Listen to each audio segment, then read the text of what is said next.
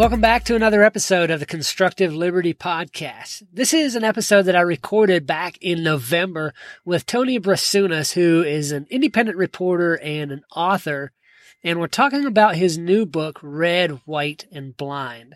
Now, I recorded this back in November, but I'm only releasing it now because his book is just coming out on January the 10th. So you've got about a week until that book is ready for purchase. I believe you can pre-order it, but uh, I'm going to drop a link down in the show notes where you can go find it on Amazon.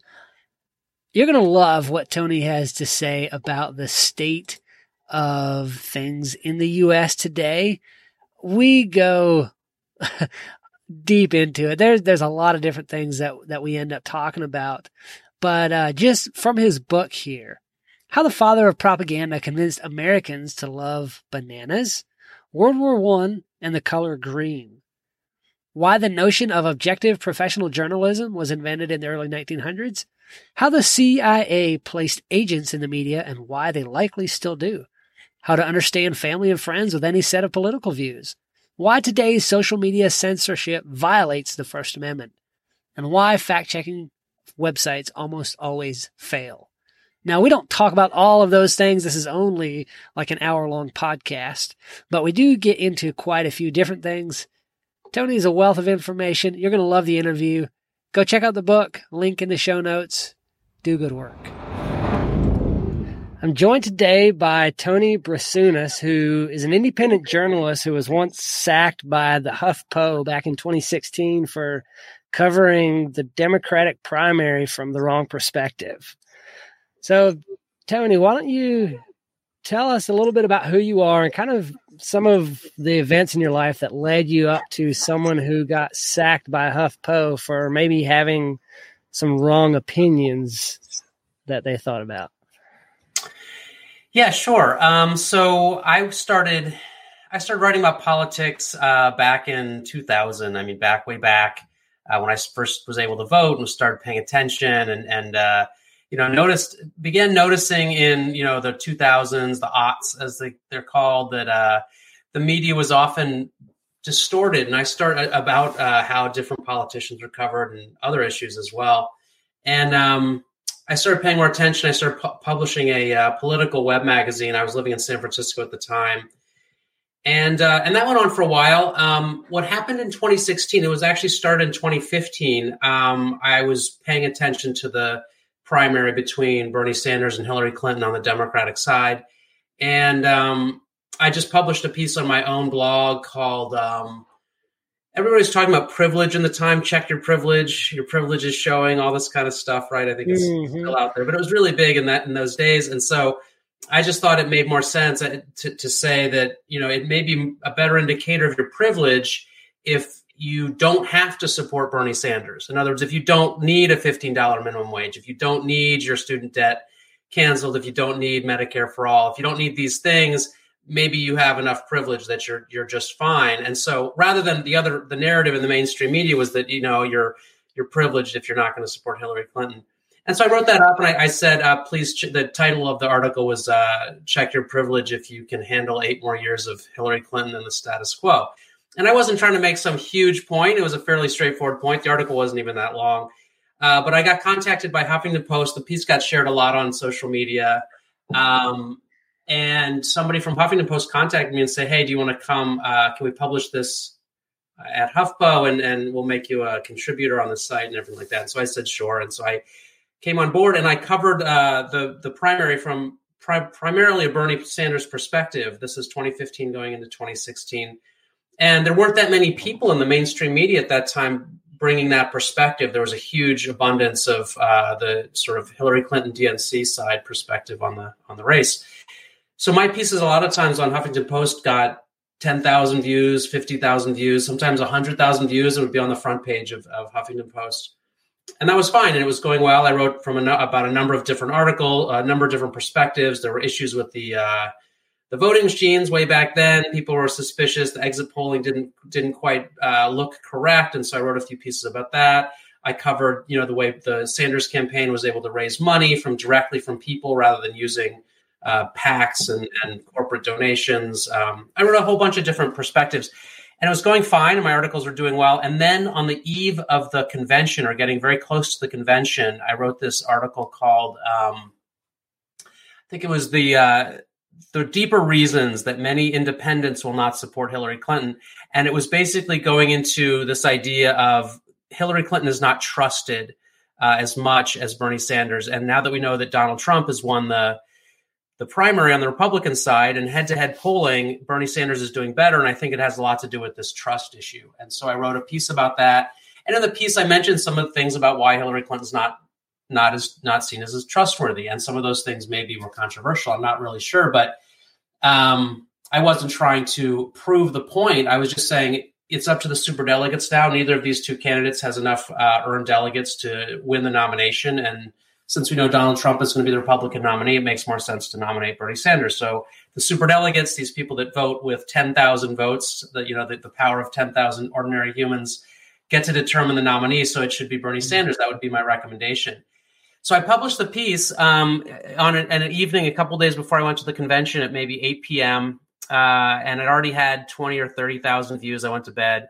And I woke up in the morning and the piece was gone. It was just taken down. Mm. And I couldn't find it and I couldn't even log in anymore. I was off of the contributor panel and I never wrote for Huffington Post again. That was it. Um, Completely gone. I was, that's the story of me getting sacked at Huffington Post. And there is a there is a chapter in uh, my forthcoming book, Red, White, and Blind, uh, about that specific that specific experience and how that experience of censorship really took me over the edge from having seen a lot of censorship and a lot of distortion to wanting to write a book about it and to really understand it. And so that's uh, that's what I've done. Yeah. Wow. It, it it's crazy how you know most people are they're heavily biased on one side of the media or the other, and and anytime you know from somebody who I don't consume a lot of media, so so you kind of see the different perspectives. Like they're heavily biased one way or heavily biased the other way, and and you obviously got into uh, you got into into somebody's back there and and put out a perspective they didn't like. So is is that kind of what pushed you towards writing this book that you're working on or or was there more to that in between, you know, 2016 leading up to now? I mean, that was really that was the experience that sort of kicked me off. I mean, as I was getting ready to write a book. I so I'd gone through the Sanders experience in 2016, and um, and I realized I wanted to to write about what I had seen. I also went to the convention and I saw um, just a lot of deception and chicanery there at the convention, and and ways in which what was presented to people on television about the primary and about the convention was very different than the actual experience. I was in Philadelphia that year. And so everything that I had seen that year in 2016 was sort of boiling over in my in my mind. And so I, I wanted to write a book. And I wasn't sure if the book was going to be originally it was going to possibly be analyzing the political parties and how often more often than not they're in cahoots. Like this little piece of art above my head. I don't know if you can see it. I'll move my head. Yep, yeah. You know, you can kind of see there's a donkey on one side and there's an elephant on the other, and they're playing with this beach ball right? Mm. And in the middle are all the people, and the people are like, "Can we play with the beach ball?" And then like, "No, you don't get to play with the beach ball." Yeah, you don't get the beach ball. yeah, it's just the donkey and elephant. They just sort of kick it back and forth, um, right? So there's this sense that that they're, you know, they may op- oppose each other on certain issues, but at the end of the day, they're more in support of each other because they're in support of the status quo system that allows mm. them to have the mm. beach ball, and all the ordinary people kind of just stare stare in longing at it. yeah, I like that. I, I, was wondering what that piece of art was, and now that you explain it, I can see. I, I like that. It's it's good. Yeah, I, it was actually an artist in. There's an artist near my home. I just was walking down the street one day near my home, and there was this little art gallery, and I went in and I talked to this artist, and she had made it. And I, I just was just sort of like, I, that needs to be on my wall. So I, I, I bought her art. It was a really nice experience. So yeah, uh, but anyway, yeah. So so that was one thing. Was thinking about the parties. Um, I also was very interested in elections because I had witnessed the exit polling and and I knew to some extent about the electronic voting machines, and so I was very compelled to write about that. But in the end, it was the third topic that I ended up writing about, which was the media, because I realized that it was the media that was actually the what's the right word? It's not the traffic cop; it's the filter The media mm. is the filter, is the distortion that prevents us from actually examining how the two parties are sharing power and how the electronic voting machines may be manipulating our votes and things like that. Um, so I didn't do the research into those, so I don't talk as much about the electronic voting machines and and and you know allegations of election fraud. Although I'm fascinated by the topic, or the parties. So I spent instead red, white, and blind is really about the media, and it's about censorship and distortion. And it's interesting. So I started writing the book in 2019, um, and I was about you know just halfway through the first draft of the book, and then the whole pandemic thing happened in March of 2020, oh, right? Wow. And so I started with a fairly compelling case that the media is distorted. There, there, there's a lot of censorship and propaganda, and and there's um, disinformation, and fake news, and all these things. And then just while the while I was writing the book, watching the whole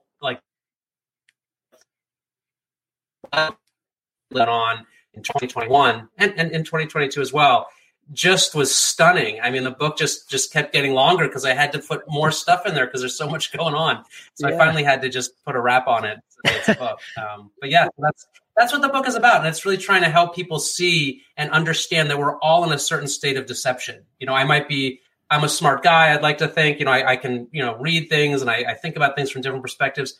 But that doesn't matter. Like I'm not immune to the distortion. I'm not immune to yeah. the to the deception. We're all you know we're all prey to it and so that's that's what i call red white and blind yeah it seems like if if you know that that there's a distortion there you can kind of guard yourself against it but when you find something that you think you trust then you're more susceptible to to being deceived but i'm really interested in the title red white and blind like go go into what's behind that why why blind yeah, so it's kind of this exact point that we're in right now. It's this notion that we are all in a state of deception. We're all deceived to some extent, and we're all being, um, you know, we're all being lied to in a certain sense. And so there's different types of deception. There's different types of what I call bias in the book. So there's what I call innocent bias, um, which is like the bias that you have just because. Um, let me just turn that off there. Um,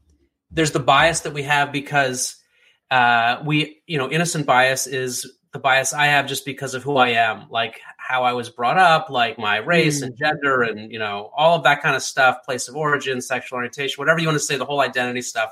That's innocent bias. We all have it. Everybody has their own biases based on what they, you know, how they see the world.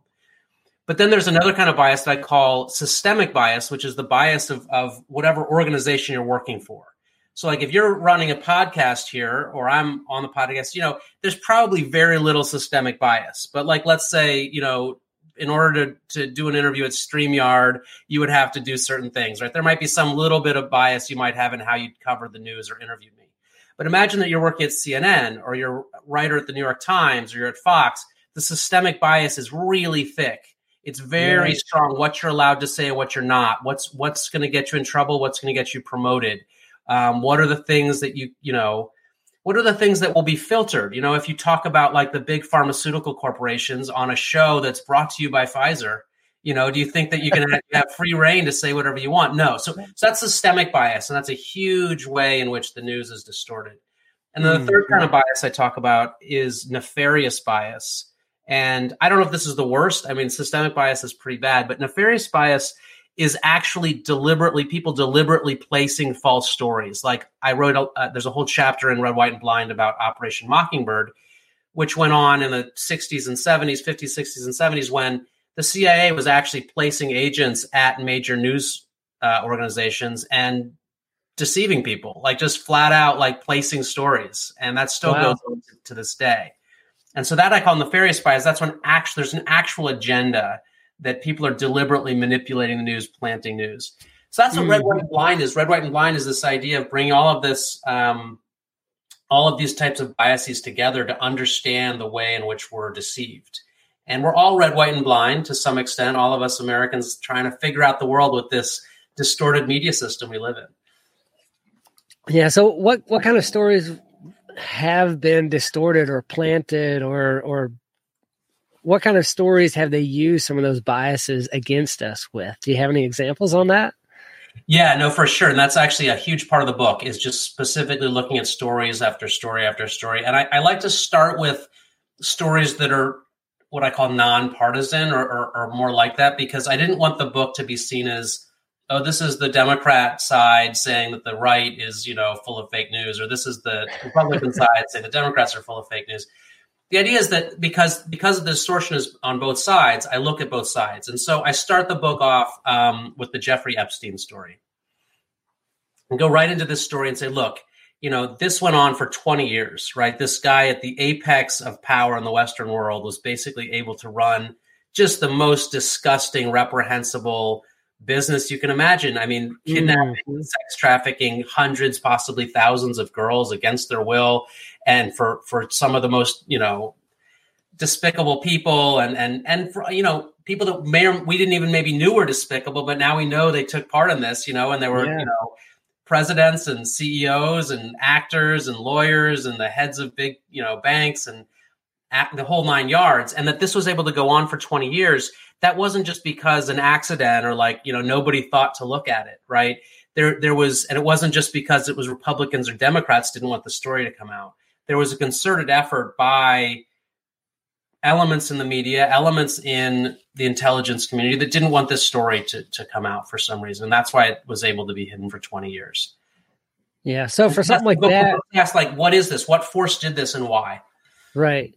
Yeah so for something like that it was that a trying to hide, you know, maybe some skeletons in the closet, or was there a more nefarious thing behind not wanting the American people to know? Like, what what's kind of behind some of these things? Because I I know if somebody gets in power and and a story like that gets out, that's going to end their career. So that's one reason, you know, maybe to to crush a story like that. But like, what's kind of behind some of the the reasons that they would put out some of this false information, or even you know, keep a story from coming out that's truth, but you know, they don't even want a false spin on it because that then people will start digging. Where where does some of that go? Well, so I can speak on the more broad the broad point of like how it how it works in terms of the specifics of the Epstein story.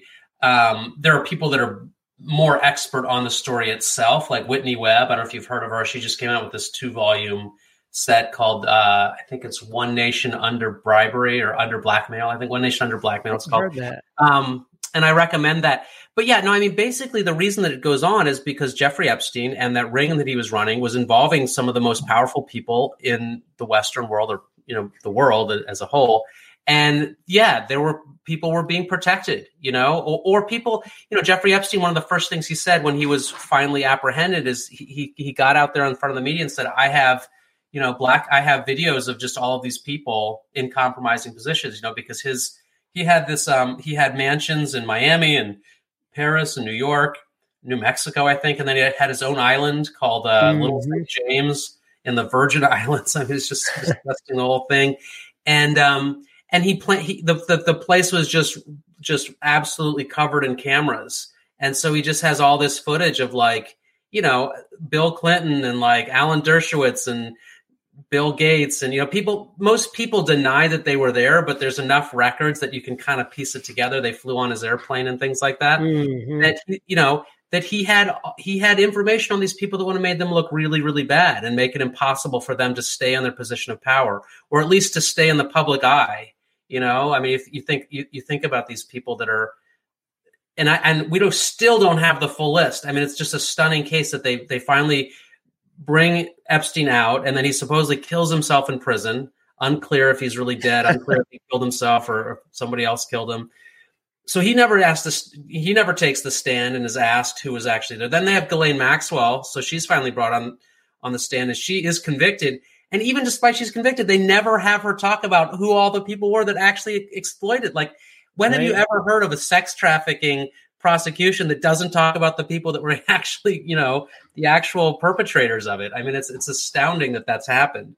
So yeah, so mm-hmm. it goes on. I mean, this level of of protection, and the reason is because the media and the people that run the media are managing narratives. They're managing certain stories, and so if there's a certain story about a thing or a story about a person, um, they have to maintain it. So in the Jeffrey Epstein case, um, the whole story was was very damaging to the power establishment, and so the story had to pretty much go away. So it, it, it was concealed for 20 years. It explodes, and then within like a couple weeks, it's gone again.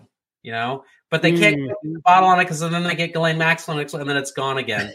because they don't really want you to think about what this what this might mean about the power structure as a whole, um, yeah. and how how how the media was able or why the media on both sides right concealed this story for so long what that must mean they're concealing about other things. Yeah. So you've got two sides there that are both concealing a thing like that. But there's a lot of there's a lot of other things that they take opposite perspectives or biases on. Is is one worse or better than the other? Is there one that we should can trust more? You mean between like the red and the blue? Right no not really i mean it, what's what i recommend so, so what i recommend is after in, in, red white and blind after going through all of these stories and de- demonstrate with so we talk about jeffrey epstein then we talk about the origin of the coronavirus and why that asked the question about this came out of a lab. Then we go into some of the issues around um, the Trump election and when uh, the Hunter Biden laptop story was suppressed, and then we go into an, a whole whole bunch of things. I obviously talk quite a bit about the um, Bernie Sanders Hillary Clinton thing, and then I talk about the 2020 election as well. And then after all of that, and we've told a whole number of stories, we also talk about the water in Flint, Michigan, and the protests in Standing Rock, and, and a number of things to analyze in the media we get to your question, which is like, okay, so is there a better set of media sources? Should we like go listen to Fox and, and, and sort of talk radio on the red side, or should we, you know, pay attention to the New York Times and NPR on the blue side? And what I say is, how, is, how can we be more informed? That that was one of my questions. I think you're leading up to it. Like you have obviously, hopefully, you have some solutions where where we can, you know, find some good information. Yeah, no, I have some good I have some good news as well. So so the the first solution that I propose is what I call a balanced media diet. And the idea is you you acknowledge that you you have your own biases, I have my own biases, news sources have their own biases. Um, but that we can so that the the most intelligent way to approach this is that we have to develop what I call media consciousness. So media mm. consciousness is and this is the subtitle of the book, The Truth About Disinformation, The Path to Media Consciousness media consciousness is this idea that we we don't just like take in news we kind of take a moment and say okay who's saying this thing why are they saying it? What do they want me to feel? They want me to be worried. They want me to be outraged. They want me to be happy. And and who you know what are they not saying? Who gets to talk about it right? Media consciousness is just this little it's not some fancy thing. It's just this ability to when somebody tells you something think about it before you just take it in right? Right. Um, and so with that, with media consciousness, and we develop a balanced media diet. So I propose a balanced diet, and I've sort of in the book I have 40 sources that I've come up with. Um, some of them are corporate media, some are independent media, and you read different sources each day. And that sort of helps you cultivate this media consciousness because you're going to be reading the New York Times or the Epoch Times or you know NPR, and then you see different sides of issues, and then you can start to you start to you start to develop this media consciousness that allows you to understand the truth about things a little bit more of the time. Mm-hmm. So that's and and the, here's the good news is that we can do this much easier than we have ever been able to do this before. We're at the beginning of, or I would say we're even, you know, maybe a decade into what I call a new enlightenment because the internet has come along and it has radically opened up information to everyone. So like you and I can have this conversation right now Ken can be sitting there, Tony can be sitting here. We can have a conversation. Nobody told us we could or we couldn't. We can mm-hmm. upload it. You know, you can put it up, and then it can be seen by ten or ten thousand or ten million or a billion people. right? Um, there's no there's no saying. It's just it, it's it's free for everyone, and that has never existed before. Um, yeah.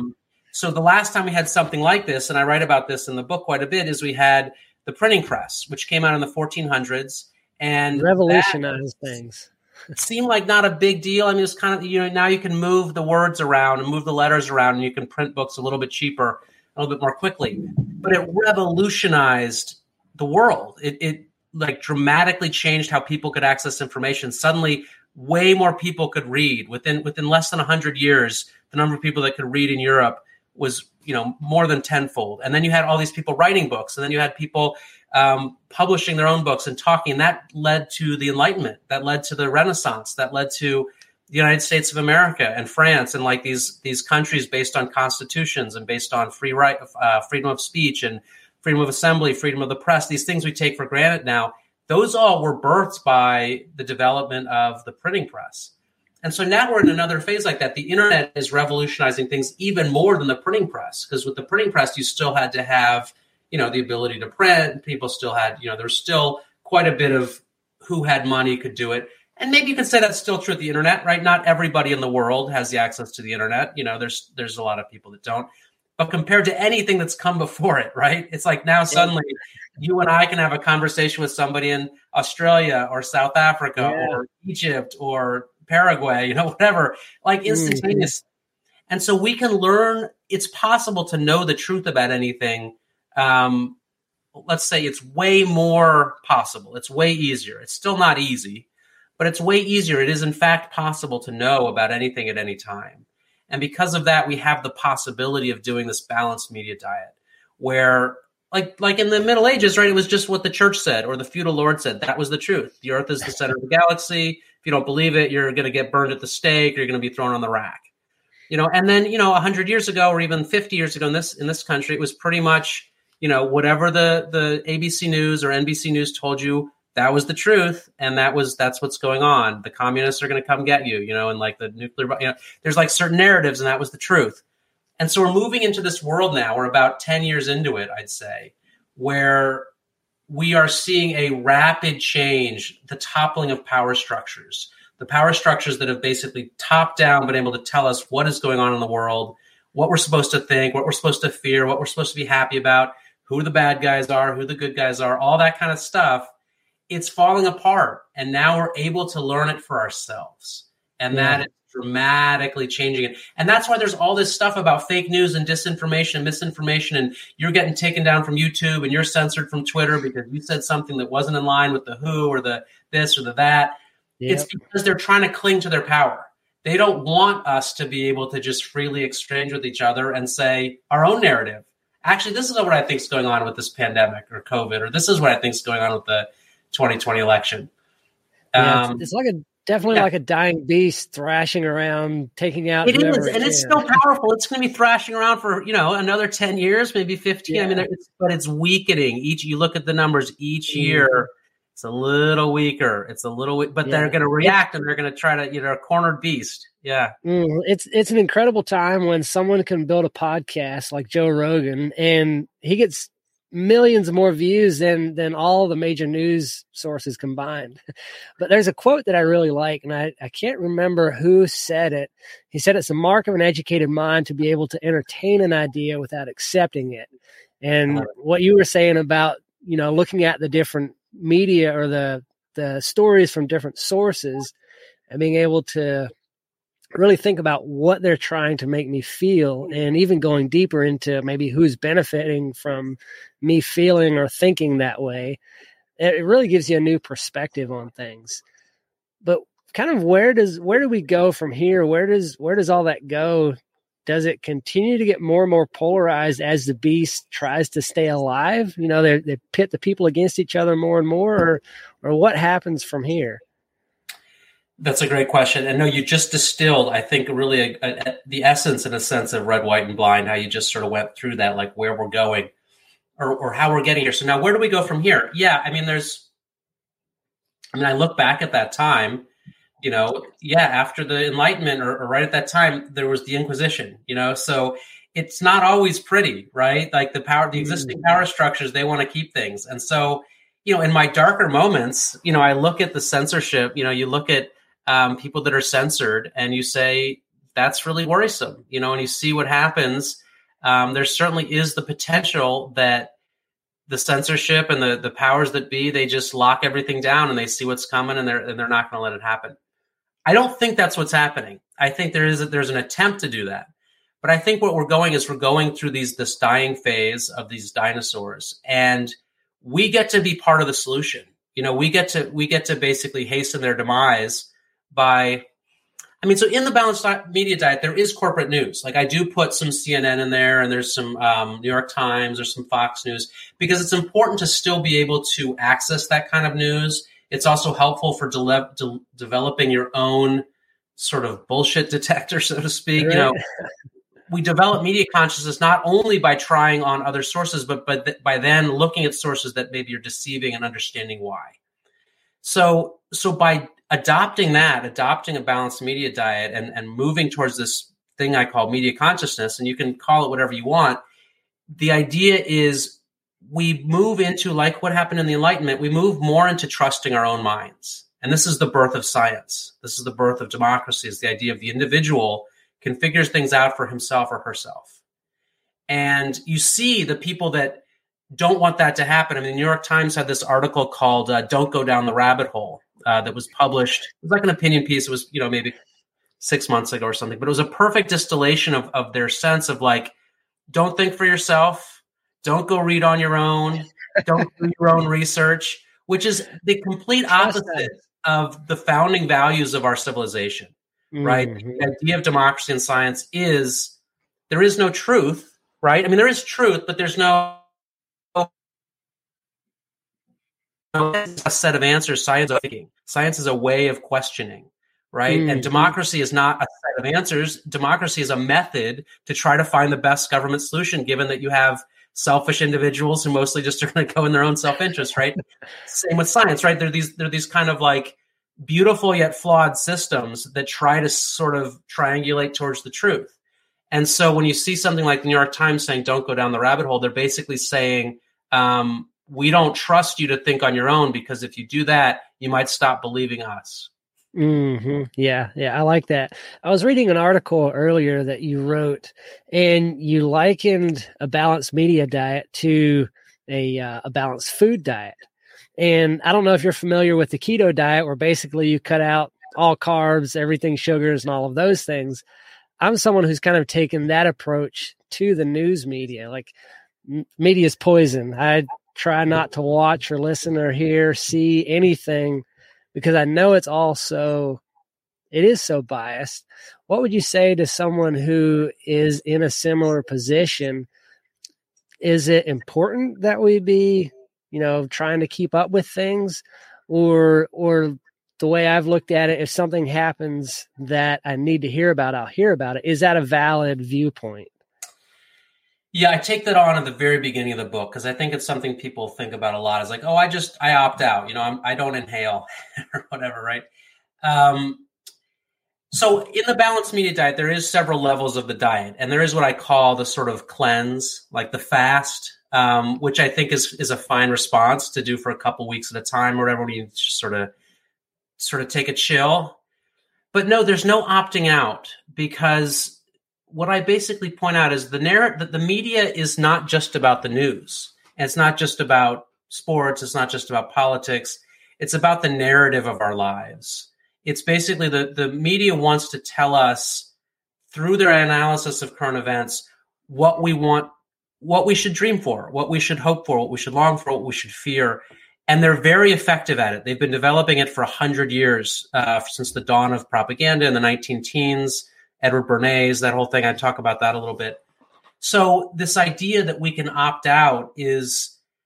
I, I'm not saying that we shouldn't at times, like I said, sort of have a have a cleansed diet where like, yeah, like a keto, you know, where I'm gonna just not I'm not to watch CNN or I'm not to read the New York Times for a month or two weeks or something like that. I think that's fine and can be wise. Um, but the idea that we can just sort of for our life for like a couple years at a time just opt out, it's just not possible because so first of all, you're you're absorbing all of this stuff whether you want it to or not. The narrative is the water of our society. Like the narrative is the story of our culture. It's it's we're, we're fish swimming in the narrative living in the United mm-hmm. States. You know, whether it's the war in Russia or it's the, you know, Russia Gate stuff or it's COVID. Like you can't just ignore it. Like you can try to say, oh, I'm, I'm not going to listen to the news about COVID. Yeah, it's going to affect your life whether you want it to or not. And what's going to happen is if you think you're opting out, really what you're doing is you're opting out of media consciousness. And then what's happening is then they're actually programming you a little bit more. The other mm. thing is that not all your friends are going to, right? And your family. So your friends, you're gonna you're gonna get it all through your friends and your family. So so yeah, it, it would be nice uh, to just opt out, but I, I, I liken that to sort of a Santa Claus view or something, where it's like it would be nice if there was this old guy that kind of brought us gifts, and it'd be nice if there was a media source that would tell us the truth, or else just shut up about mm-hmm. it or something mm-hmm. like that. But it's that's not the way it is. I see it's sort of like it, it's sort of a growing up into a mature experience of being an American citizen and saying, look, this is this stuff is everywhere. It's in every. It's it's where I work. It's where I live. It, the the the narrative that is crafted by the giant media corporations is the story. So the only way that you can, um, or I would say the best way to navigate it is through media consciousness because those narratives are going to affect your life. We're all going to go through life. We're going to make big decisions in our life. We're going to decide where to live, what career to pursue whether to get married, whether to have kids, whether to get a vaccine, whether to travel, have an abortion, you know, all these like hot, hot but things, own a gun, right? All this kind of stuff. Mm-hmm. If we make these decisions without consciousness about the narrative, about how we're supposed to think about those things, then we are being conditioned to think about those things a, a particular way. Media consciousness allows you to, to understand the truth a little bit more. And so when we make those important decisions in our life, we can make them, you know, more wisely and, and I would say live a better life. Yeah, that, that makes sense. I, I, I like that explanation. That's, that's good. Do you you don't happen to have the book with you to share a passage with us, do you? A little little reading from it. I do. I would love to do that. Actually, I have. Um, i have just gotten in the advanced review copy, so the book will be out January 10th. I just want to let, let everybody know the date. Uh, you can go to redwhiteandblind.com to see, to, you know, to get the latest. Um, TonyBrasunas.com is where my blog is. Um, but yeah, let me read a little bit of the book. I think that would be great. Um,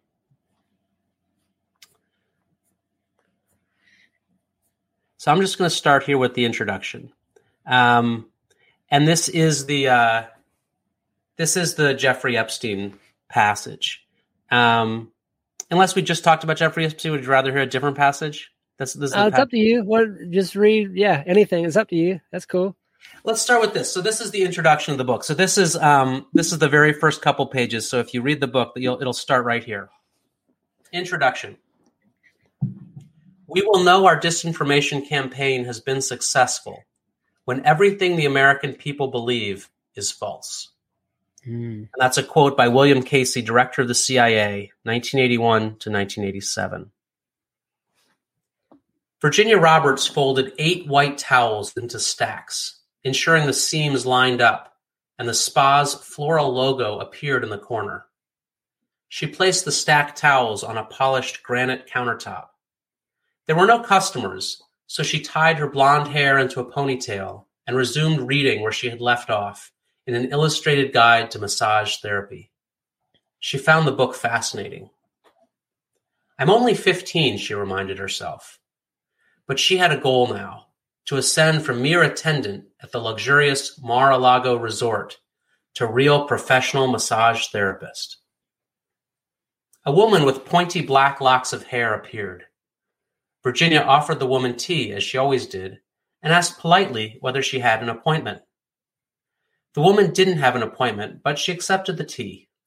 With a friendly smile and with a proper English accent, the woman asked Virginia several questions about the spa before she asked about her copious notes in the massage book. With a bashful smile, Virginia shared her goal. The woman told Virginia that her boss was a wealthy man, and as it turned out, he was looking for a massage therapist for his frequent jet trips around the world. He would pay for her training if Virginia showed the right enthusiasm for the job. The woman handed Virginia her card and introduced herself. Her name was Ghislaine Maxwell. It was June 2000, and a three year nightmare was about to unfold for Virginia as she followed in the path of dozens, perhaps hundreds or even thousands, of young girls who were abused by Jeffrey Epstein. Later that warm summer night, Virginia visited Epstein's Palm Beach mansion, as many of the unfortunate girls did before they accompanied him to Paris New York, London, and Little St. James, Epstein's private island in the Virgin Islands. The girls were offered as sexual property, escorts, and quote unquote massage therapists to some of the world's most wealthy and powerful men. Millionaires and billionaires, former presidents and foreign royalty, senators and judges, hedge fund tycoons and Hollywood producers, powerful attorneys and famous actors, chairmen of boards, and CEOs of giant conglomerates they all flew on Epstein's plush private plane. The plane was nicknamed the Lolita Express. Ascending from a resort attendant to a professional massage therapist was not in the cards for Virginia. Shortly after that night, as she tells the story, she was forced to have sex with Prince Andrew of England, famed attorney Alan Dershowitz, and many others. Those known to have flown on Epstein's jet many times include Bill Clinton, Bill Gates, Donald Trump, and countless others. No legal action was brought against Epstein for years. The first case brought against him occurred in 2005 when a different girl's mother brought charges of sexual assault on behalf of her daughter. Many other victims came forward immediately thereafter, revealing Epstein had been running a pedophilia rape ring since at least 1993. Local law enforcement amassed a litany of evidence and multiple witnesses. It looked like a slam dunk case. Epstein faced life in prison for sex trafficking. What ensued was one of the saddest chapters in American legal and media history. The FBI stepped in and took over the case from local Florida law enforcement. The federal testimony from the victims and families, but chose to use a grand jury, which protected Epstein from the most threatening charges. Epstein's powerful attorneys, including Alan Dershowitz, who himself was a frequent traveler on the Lolita Express, secured a highly unusual non prosecution, quote unquote, from U.S. Attorney Alexander Acosta. It was a sweetheart deal that required him to plead guilty to just one charge at the state level. In exchange, Acosta granted Epstein immunity and canceled an FBI probe into his activities. How is this possible?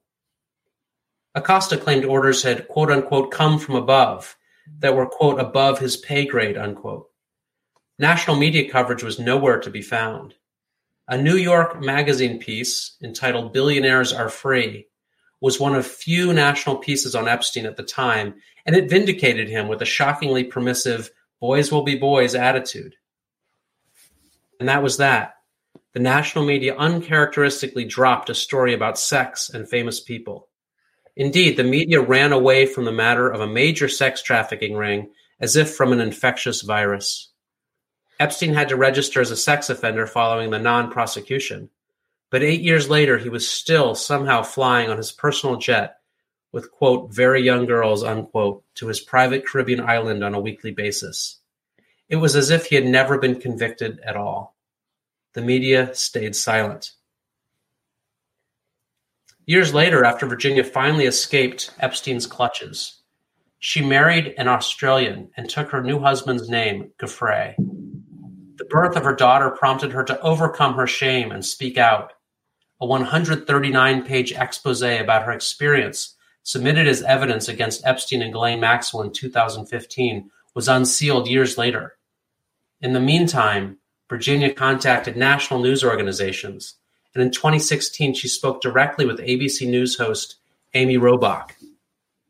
Robach was intrigued and she took up the story. She arranged a flight to New York for Virginia, and Virginia felt confident enough to tell Robach the whole horrifying story in person and on the record. Robach recorded it all and spent hours preparing a report on the bombshell revelations. The story would finally expose Epstein for what he had done. ABC News never ran the story.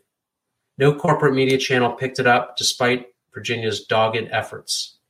If the main priority of American news organizations is to generate clicks and views, as many Americans believe, this story was surely a godsend. But they all ignored it. Why? We will answer this question in this book. Wow. If that doesn't make your blood boil, then you're not even human. That's that's wow, that's powerful. I like it. What else would you would you share about the book before we wrap it up? Yeah, so um let's see. So so the book is basically I think of it as four things. If, and if you're interested in these four things, you'll probably enjoy the book. So one is, is an expose about the media and, and stories like what I just did with Jeffrey Epstein, sort of looking at stories and then looking at how the media covered it and sort of displaying why or displaying the level of distortion. Then the second part of the book is, is history. We go a little bit further back. We look at Operation Mockingbird. We look at the origins of propaganda, and we even look at the start of the newspapers and the origin of the printing press. So you can sort of understand the larger where we are in history. And then the third thing is the solution, you know, and I sort of talked about that, the balanced media mm-hmm. diet, and seeing that we're in a new enlightenment. And we are in an unparalleled position in history where we are seeing our own access to information expand. And so we can leave the state of red, white, and blind.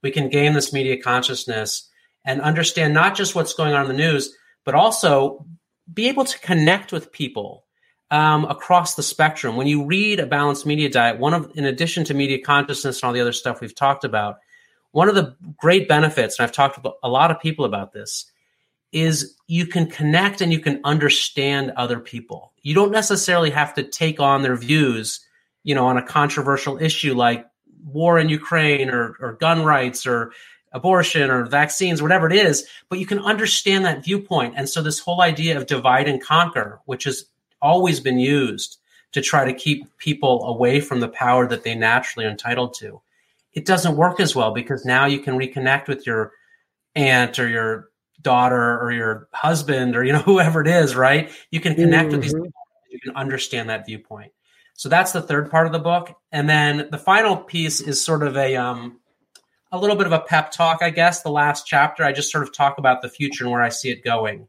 and where i see these different phases of um the internet, what I call the internet age unfolding as we go through these different phases. And I also talk quite a bit in the book about censorship and um, you know social media.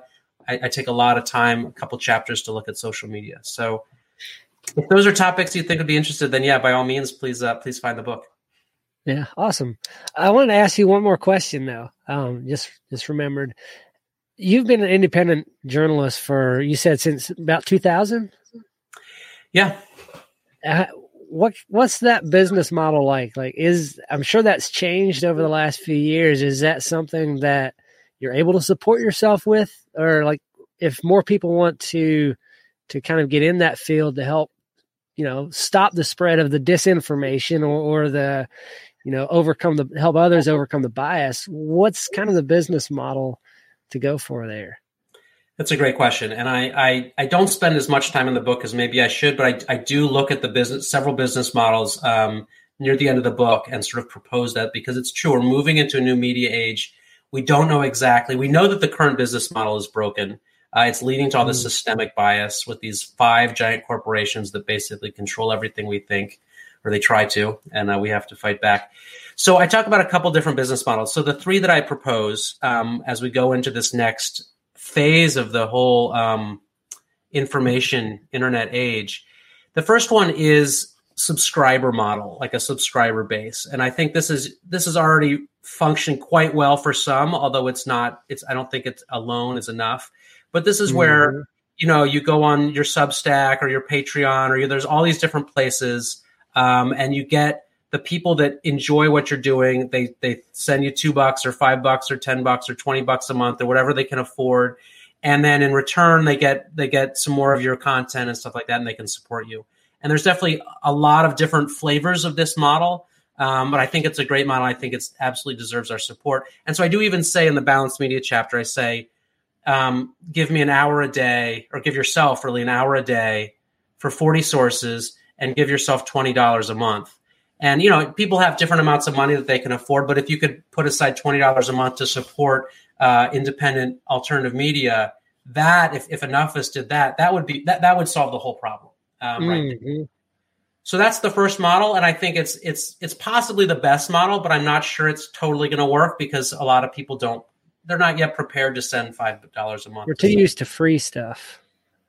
people are used to free, and um, and it's not that that's bad, and I don't want people to feel guilty. But if you, if there's a particular person you like, if you like, you know, if you like whatever it is, whatever whatever particular source you're into, um, yeah, send it, send them five bucks a month, or ten bucks a month, or twenty bucks a month, whatever you can, or a dollar a month, you know, whatever it is. Because then what you get, you, what you get out of that is you you become a little bit more um, opted in to to follow mm-hmm. their perspective, and you also support them so that they can do a better job.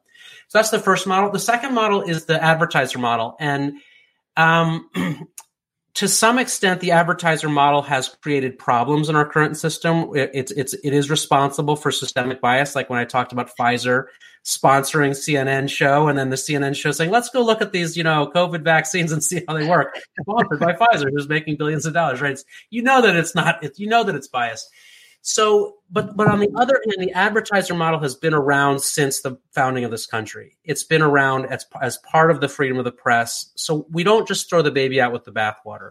If you can get advertisers and you're completely transparent about who they are, you disclose it to people, you're conscious of the bias they may have, you're aware of the systemic bias, and you disclose it.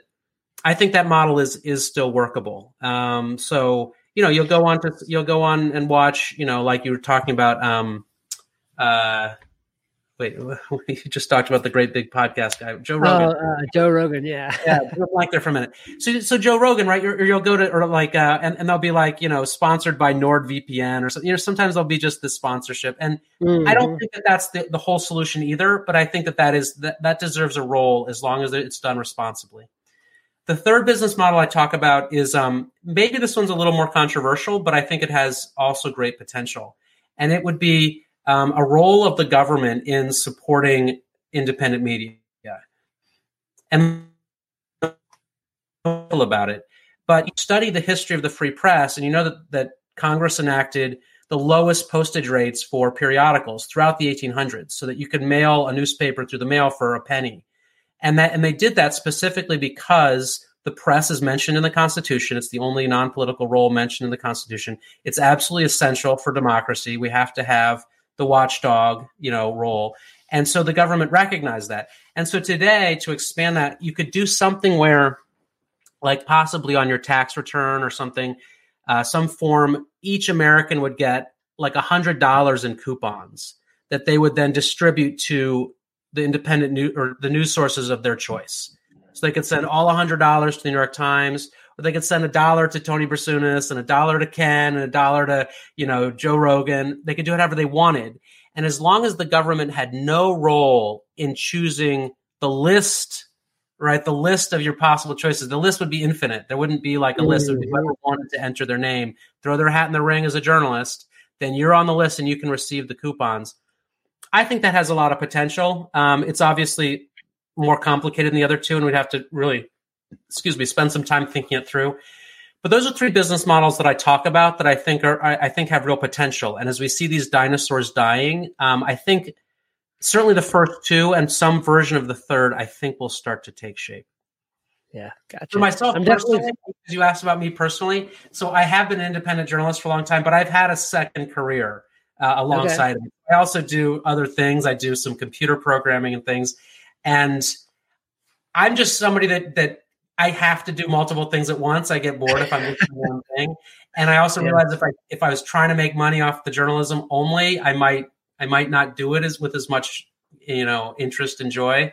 Um, mm-hmm. That's my own personal thing, and I know there was a there was a media conference with um, uh, Aaron Mate and Max Blumenthal of the Grayzone. Or if you, there's there, that's one of the one of the really good independent media sources out there these days. And they were asked this question, and they they both said, you know, we're doing this as our only as our only thing, and we're making a living at it, but it's hard, and we don't recommend it. You know, so it's like if you if you literally can't not do it, you know, if it if it's like you're drawn to do it, then right. you will make a living at it. You'll just have yeah. to put everything you have into it. But if right. you can do something else alongside it, um, I recommend that because then that'll take off some of the stress. Uh, mm-hmm. like you have to pay the bills and support your family uh, through independent media, which is which is challenging. There are many people doing it, but it's it's really challenging. Right.